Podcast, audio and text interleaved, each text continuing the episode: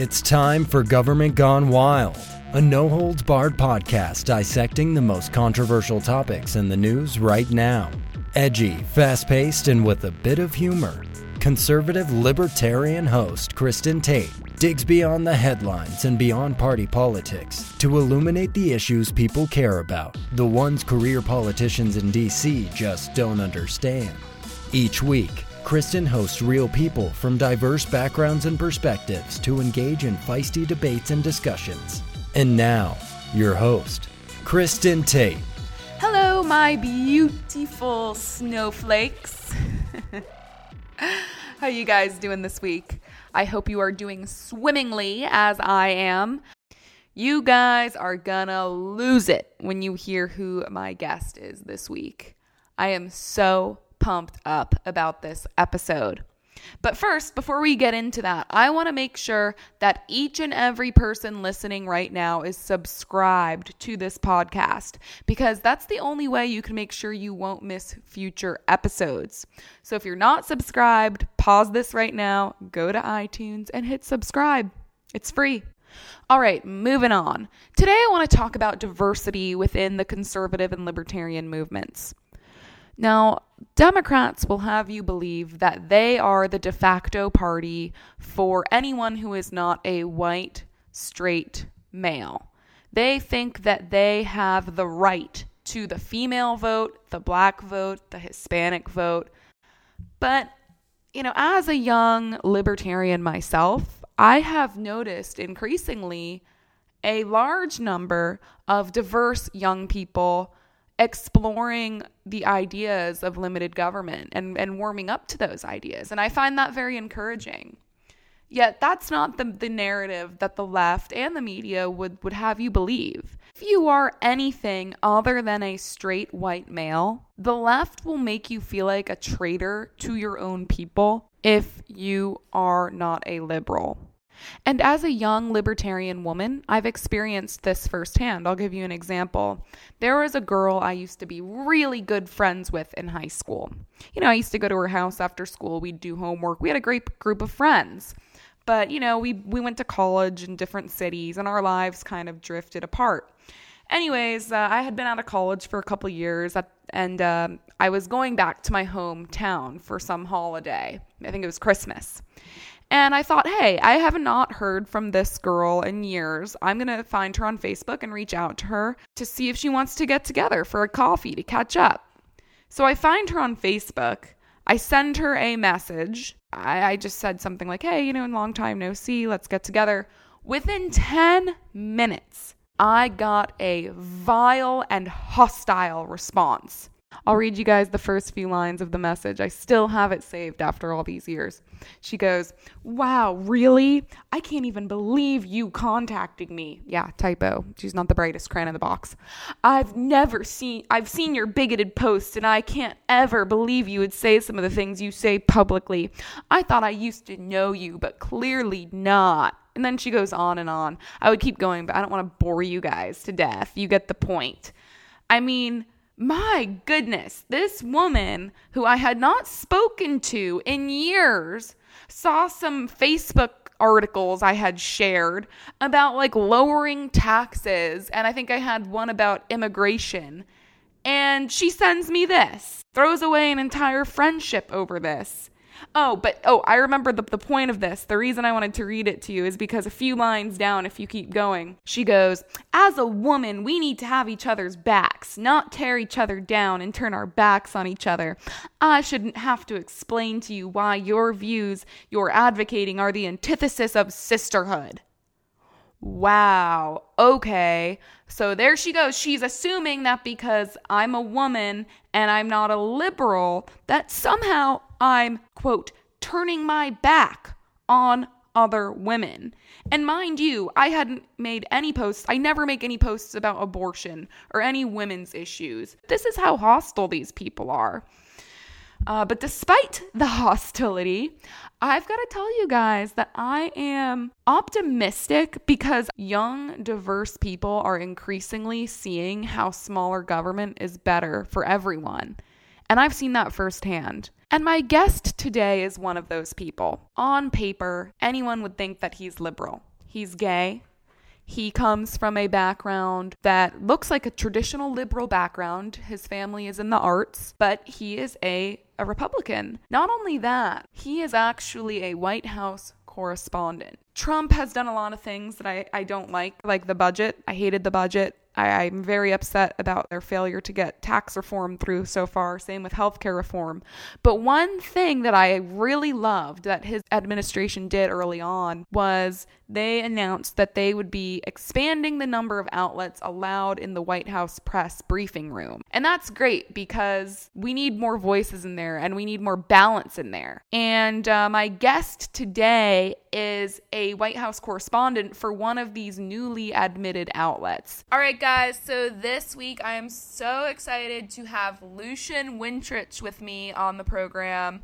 He's been like everywhere this last year. He's currently the White House correspondent for the Gateway Pundit, which is kind of like a right leaning, really cool blog news agency. I'm on there every day. They break a lot of really important stories.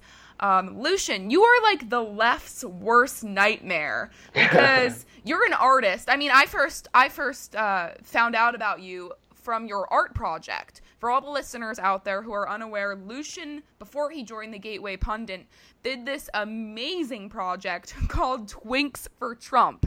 and yes, it is as amazing as it sounds. He took these artsy photographs of young men who were like shirtless and or naked wearing make america great again hats i saw that and i thought this is the most amazing thing i have ever seen the right needs more of this and I think the reason why you are the left's worst nightmare is because on paper, you're everything that a liberal should be. You know, you come from kind of like this liberal arts, left leaning background of like artists. You went to Bard College, which is, of course, a bastion of the left. Yet you're one of Trump's most vocal supporters. You work for the Gateway Pundit. So I got to ask you I mean, how did you become a conservative? How did you fall into all of this? I mean, I, I will say originally being being surrounded, especially in college at Bard, by by such a weird faction of the left, where they they refuse to take uh, any other ideas that that don't fit into their narrative into account.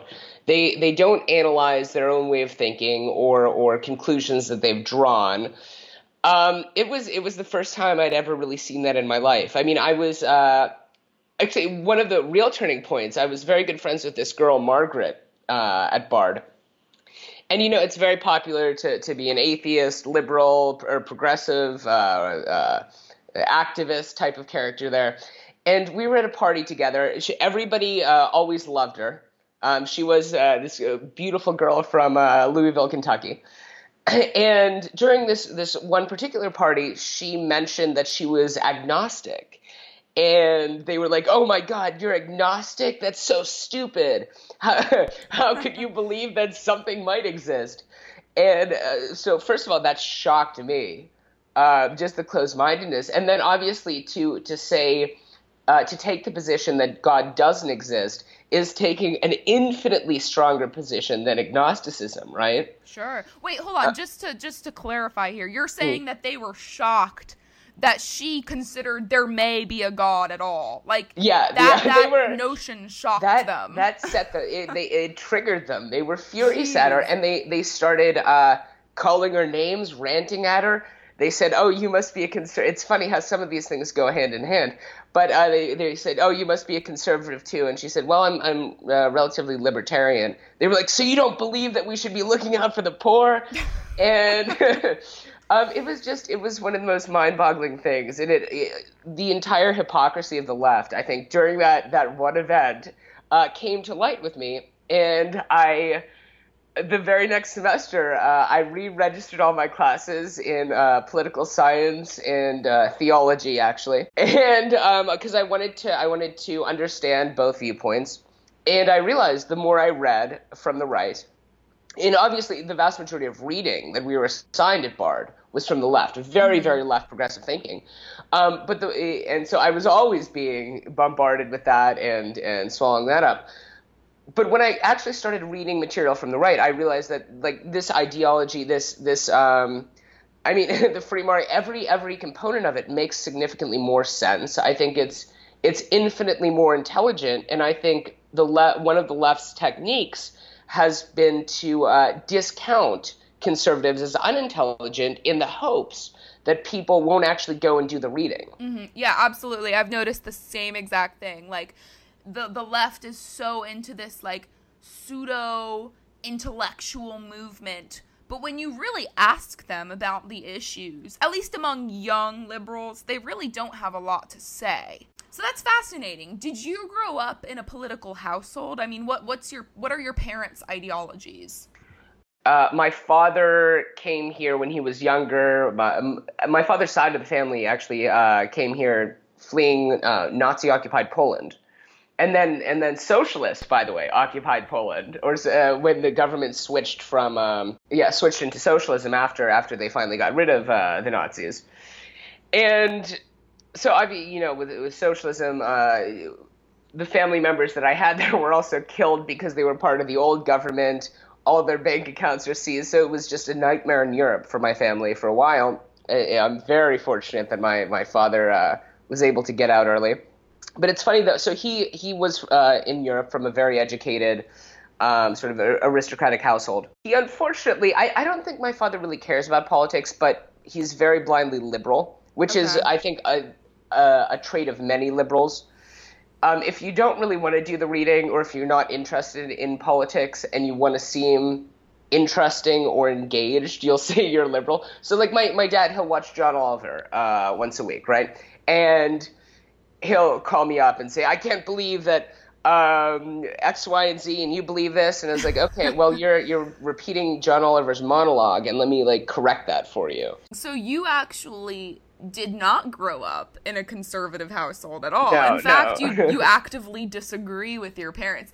That that is really interesting to me because I grew up in a household where my dad was kind of like more right leaning and I think that really shaped my political ideology, but it says a lot about you that you grew up in a household that completely well not completely necessarily, but but in some ways contradicts your worldview now, and you proactively shaped your own worldview based on your experiences and you know your what you've kind of seen happen around I mean, you. Yeah, absolutely. I, I think if we're just if we blindly consume the media and then base our political uh, or then come up with a politically a political ideology off of that or whatever uh, culture dictates like uh, to be not to trash my although you know I, I, my father did call me an idiot this christmas for being a conservative.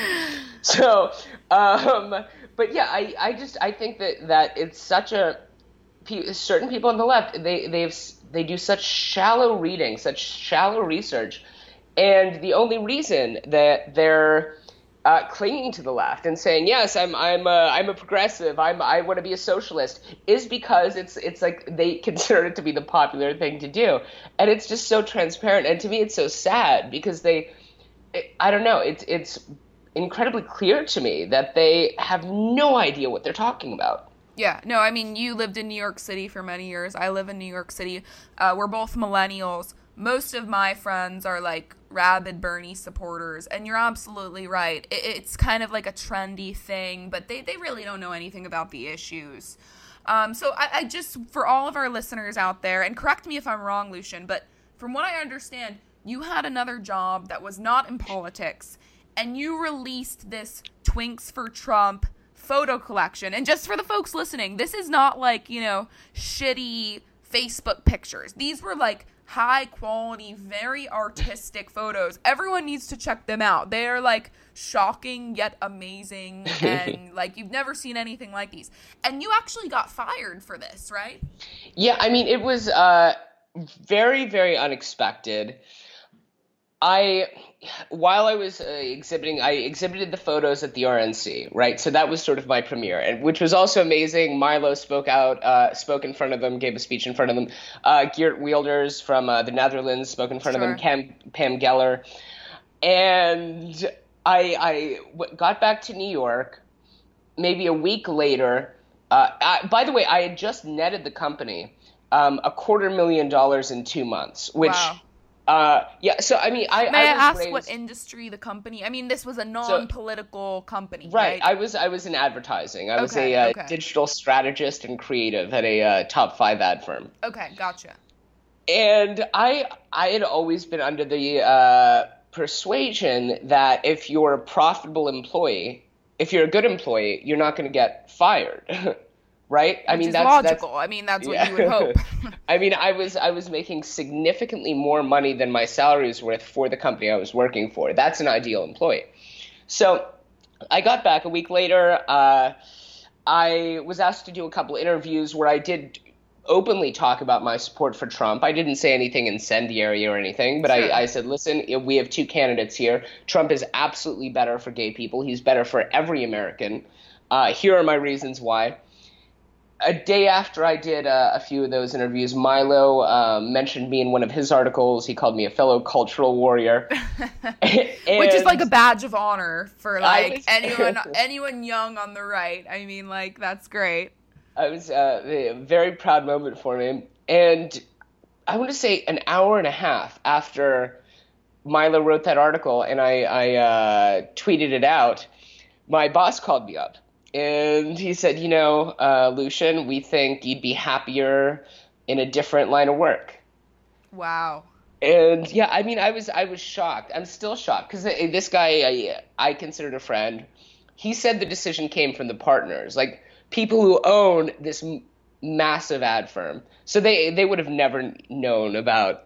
Uh, I don't know. My, I mean, my theory was that actually what what I've even been told uh, happened later on was that uh, liberals started bombarding. Uh, they knew where I worked because it wasn't secret at the time. They started bombarding them with phone calls and emails saying, "Oh, do you know you have uh, this Trump supporter working for you? Isn't that disgusting?" And I mean that led that led to them letting me go, which is just ridiculous. And I will say, uh, I am so much happier in this line of work than I was there. So, anyways, you go on to work for the Gateway Pundit. You're now their White House correspondent. And I feel like I have been like living vicariously through your social media accounts. Like, okay, for all the listeners out there, long before Lucian knew who I was, I was like hanging on to every word on his Twitter because I was so fascinated by the fact that Trump i- is now allowing these new media outlets into the press room, which I, I was so happy about that. So tell me, in, in a nutshell, I know you deal with a lot of different things every day, but like, what has your experience been like in the press room? How do the other journalists treat you there? Yeah, I mean the establishment journalists there absolutely hate us. Uh, it's it's. I mean, I was uh, uh, what is it? How accosted. do you know they hate you? Like, tell me about how they Well, act towards one you of and, and one what of them do? One of them grabbed me by the arm and started screaming that I was a Nazi to all the other reporters. He said. Uh, this guy, he uh, Lucian Wintrich, he writes for the Gateway Pundit. They're anti-Jew, anti-black, anti-Hispanic. That made the news. I remember seeing that. And well, I mean, little did he know if he was a good journalist, if he did even the smallest bit of research on me. Uh, so I was asked after that. They were like, "Okay, are you anti-Jew, anti-black, anti-Hispanic?" And I was like, "Yeah, um, my half my family is Jewish. Uh, my boyfriend's Hispanic, well, Colombian. I don't know if that counts, but I'm going to call it That Hispanic." counts. That counts. and uh, and I was like, yeah, and it- the, literally the night before, I was partying with a bunch of um, black gay uh, Republican friends from the log cabin. Uh, Meanwhile, this stuff. journalist guy is probably like a white limousine liberal. like, you know, he probably doesn't have any ethnic friends mean- at all. He's this uh, absolutely not. I mean, he's what I, want to say a guy a guy in the mid fifties with a haircut out of the nineteen eighties. um, who's who seriously since day one if you listen to john decker's questions all he does is try to berate nothing original he berates the administration with the same tired uh, progressive talking points Yeah, no, that's what they all do. I mean, it's it's crazy. So, okay, that happened. That was one horrifying incident. What happens to you on a day to day basis? Like, do they kind of ostracize you? These other journalists. What's it like I- being one of these like populist, insurgent new journalists in the press room? it's a uh, I want to say a surreal experience because you have people who I think in in normal life in just reality you have like frumpy people dandruff on their shitty uh, Jose Banks suits um, and and Panasonic uh, voice rec- uh, recorders from the early 2000s who are bump intentionally bumping into me, giving me mean looks, and it's like getting like, dandruff on your damn outfit. I, it's it's very weird. It's a very surreal universe because in any other in any other room, these people would be the buffoons, and I still see them in this room as the buffoons. I mean, the questions they ask, the nonsense they try to pull with this administration, continuously undermining it. It is painfully silly to watch, and yet they think they're more legitimate than uh, new media journalists. Yeah, it's it's so true. Do they know who you are? Like all of them know who you are, right?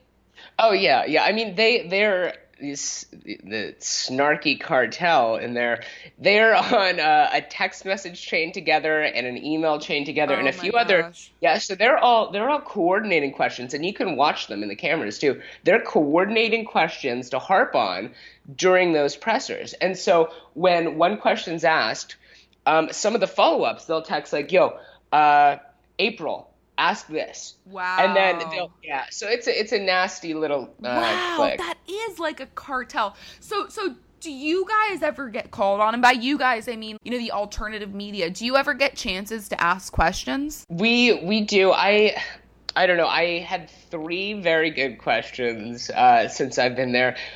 What a lot of people do, which I'm avoiding doing, is and what also what a lot of the establishment press does, I think, is they will literally they'll keep throwing their hand up, they'll ask a question just to get their voice in there, just to Sure. like be on camera Right, and right. and run with their agenda.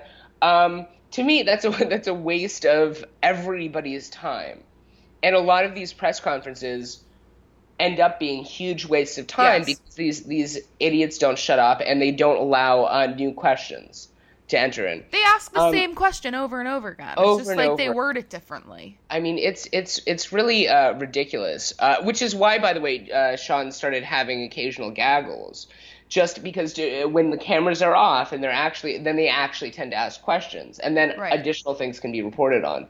Because again, it, right now we're it's somewhat of a reality show with all the cameras. We have like five Sure. networks. It's it has the highest ratings out of any daytime TV show. Right? Absolutely. Absolutely. So, I mean, they all they all want to run with their with their very childish ideas about collusions with Russia and interference and oh, is was Comey getting too close to it? Is that why he was fired? But I keep watching these press briefings because, like you said, they're very entertaining. Sean Spicer is good at answering the same question in different ways, and it keeps me very entertained. And I like watching him shoot down the buffoons. But please, for the love of God, keep doing what you're doing. The few of you guys who are there for the alternative media are representing like 50% of the country and how we really feel. I want to shift gears here a little bit. Like I said in the beginning of the interview, you're pretty much everything that the left thinks that they own. You're Mm. you're young, you're gay. Tell me what it's like being a gay Republican because the left thinks you don't exist. I mean, you know, I I get uh, a lot of accusations of um of. At first, they were, oh, he's an Uncle Tom, he's a traitor. right. It's. I mean, at first, those of I, I've gotten so desensitized to them. I, I just think it's ridiculous because, first of all, there's a certain form of bigotry to assume that just because you're a certain uh, uh, gender or of a certain sexual orientation or of a certain race that you have to think a certain way and vote a certain way. To me, that is again, it's it's so blindsidedly bigoted and and awful uh, and it assumes a very specific internal way of thinking on, on just other human beings. It's I don't know. I mean, and that's again, it's it's a big way that the left thinks, which I which I think is uh, despicable. And so then, what have they what have they been? Uh, uh, I've also been called uh, anti-gay. By Okay, by by the left. Yeah. Uh, yeah, but it's purely by the left Okay. that I'm I'm homophobic and anti-gay. Yeah, because that is- makes a lot of sense. which is very funny. and so, I mean, that's that's another funny thing to, to laugh off. And then um, another thing they love throwing around with people on the right is, oh well, he he must be a, a white supremacist if he's a Republican. And so well, again, we all get that, have to- Lucian. We all get that. you have to you have to turn to them and be like, okay, so what exactly about me uh, makes you think that I'm a white supremacist? Well, you support And they say, Donald "Oh, Trump. That, yeah, that exactly. Makes you, that makes you a white supremacist. They say you support Donald Trump, and it's like okay, and then what about Donald Trump? Even remotely to you, seems like he's a. I mean, he the guy was on uh, Home Alone 2. what about him as white supremacist? And they say, oh well, he he wants all Mexicans out of the country, and it's like no, he wants tougher uh, regulations on illegals coming Right. into the country. right. And none of them know this. I mean, they've read Huffington Post headlines, and it's it's like sad to me because I, I think they're functioning. I, I can't get I can't fully get mad at them because I think that they do believe a They're- lot of the nonsense they read in the. Huffington Post. Right, right. Yeah, no, okay, you and I are totally on the same page with the left. The left sucks.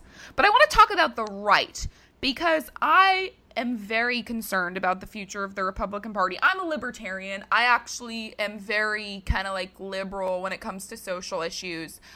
What has the reaction been towards you from the establishment right? Because in my mind, those folks are actually worse than the liberals because we expect this stuff from the liberals.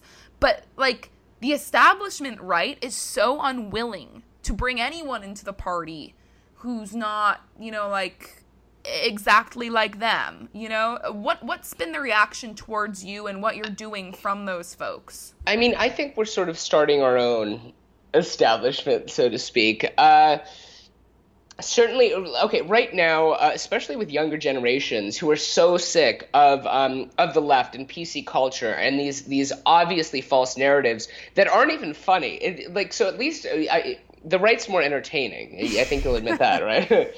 um, so if you if you have younger generations of conservatives coming in, which we're actively pulling for, I mean, it is it's young people like us, I think, and and everybody else who's involved, who are are uh, yeah pulling younger generations in. I think older people in the party see that.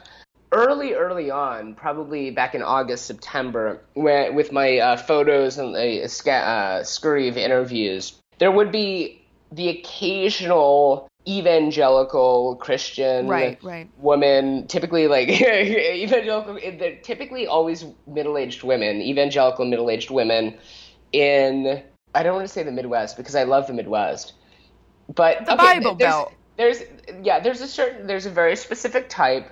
Okay, and they they'd attack me in in comments or wherever else, and they'd say, "Oh, how is he? You can't be gay and a conservative, or you uh uh he he's disgusting. Why why would we support him?" And all those commenters and all those people who've written articles to that effect, I noticed something incredible happening where all these other floods of comments would come in from younger conservatives and older conservatives and libertarians saying to those people, you don't belong in this party. Yeah, I mean it was it was pretty incredible to watch and I, I do think Trump really did help pave the way for that. I mean Ted Cruz definitely wouldn't have. Oh my gosh, I, I agree with you there. So this leads me to my next question, which is do you think that the GOP should change its stance on social issues, specifically on like gay marriage? I mean, do you think that they have an outdated platform? I really, I really um, could give, personally give a shit about gay marriage.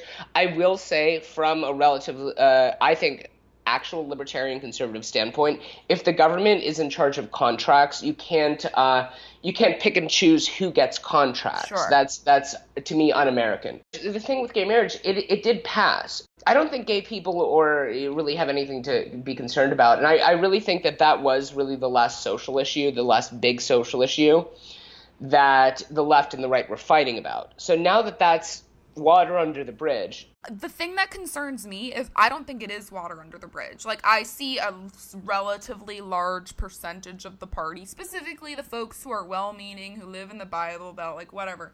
They see that and abortion and the drug wars as such a big deal and they harp on these issues and to me that is impeding the party from expanding the tent. Could be wrong there. See, what's what's funny is I I also could personally give a shit about abortion. Look, I don't, care either, but I don't want the party talking about it because it alienates a ton of young people who would otherwise be conservatives. But they hear this stuff coming from these like old church ladies, and it makes them terrified of the Republican brand. And I mean, I will say the drug war also uh, that was really perpetuated under the Clinton administration and did lead to the marginaliz- uh, marginalization of many minorities and low-income families. Um, and lack of police in those communities and lack of resources. Absolutely. So terrible, terrible policy. With yeah, with abortion, gay marriage, as some of these social issues or social non-issues, to be honest, I do think we should we should really just wash our hands of that at this point. Um, it, when you poll younger conservatives, they couldn't care well, less about a lot this. of them support support the left stances on specifically social issues. And then what the left does though to try to and then they hate the left for everything else. Right. Um, but the left puts these issues on pedestals. And that's Well- how they keep winning elections. Like, if you ask my dumb, dumb friends in New York City who love Bernie Sanders, all they know about is abortion. They can't tell you Oh, yeah. anything about taxes or, or anything about fiscal issues. They just talk about women's right to choose and evil banks. That's all they know. It's I'm terrified about the future of the Republican Party. I I think you're spot on. I think these are non-issues, and I wish they would stop harping on them. Anyways, Lucian, I know you're a busy guy. I just want to ask you before we wrap up here, um, if you had to rate Trump, give him a grade. How do you think he's done so far? I would say, uh, in terms of, I think a lot of our shared ideology, I'd give him an A plus. Wow. And let me let me tell you why. If a lot of his, uh, and if you actually read through his hundred day plan, which I thought uh, I agreed with ninety five percent of it, so I'd give the hundred day policy an A or hundred day plan an A. He really, really, very unfortunately, didn't implement nearly any of it. So, such being said, as as a liberty minded conservative, I would prefer a completely ineffective government that does not expand it, that is cutting down budgets and cutting down staff, as we've seen, than a government uh, that is expanding uh, regulation, expa- expanding policy, um, and and pulling in more taxpayer funding, which is what Hillary was proposing. So if you look at it that way, it's if Trump did nothing, literally nothing except for occasionally fire people for the next four years, um, and ideally also uh, what was just proposed today, uh, cutting down on a lot of these governmental costs to save taxpayers money during the briefing today, uh, then that to me would be absolutely phenomenal. Yeah, I'm with you there. Hillary would have been a disaster. In my opinion, that would have been the beginning of the end. Having said that, I'm not as optimistic as you. I give Trump like a B minus. I loved his plans, but I'm disappointed with the the lack of action. I thought the budget was a slap in the face to conservatives. He increased funding for nearly everything that we hate. Didn't Yeah. include funding for the wall, but you know what? I'm going to give him the benefit of doubt of the doubt.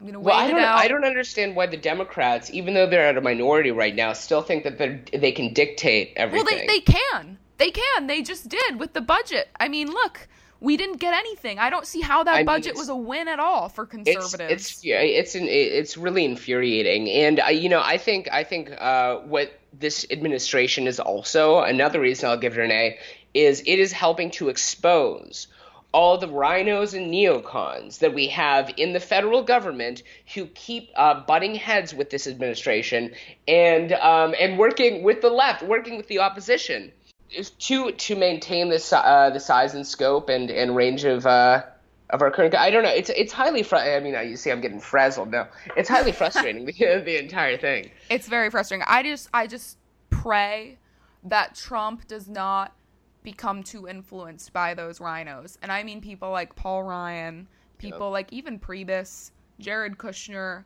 I, I hope to God that he tries to at least follow through on some of his promises. I will be happy if he just lowers the corporate tax rate. I don't even care that much about the wall. I just want to decrease spending a little bit. We'll see what happens. And I, I thank you and, and these other new journalists who are in the press room because you guys are our only hope for like really finding out what's going on in DC. So thank you for doing what you do.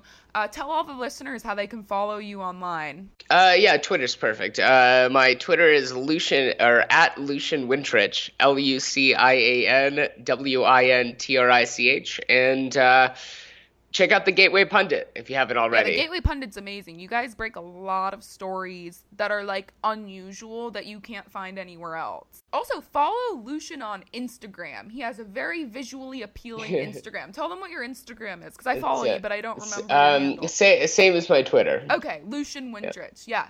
All right, awesome. Thank you so much, Lucian, for joining me. I know you're super busy, and uh, for the love of God, keep doing what you're doing. Thank you. Have a great night. Thank you guys so much for tuning in. I hope you enjoyed the interview with Lucian.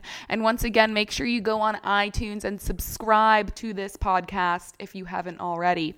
Now, you don't want to miss next week because I will be debating with a far left individual.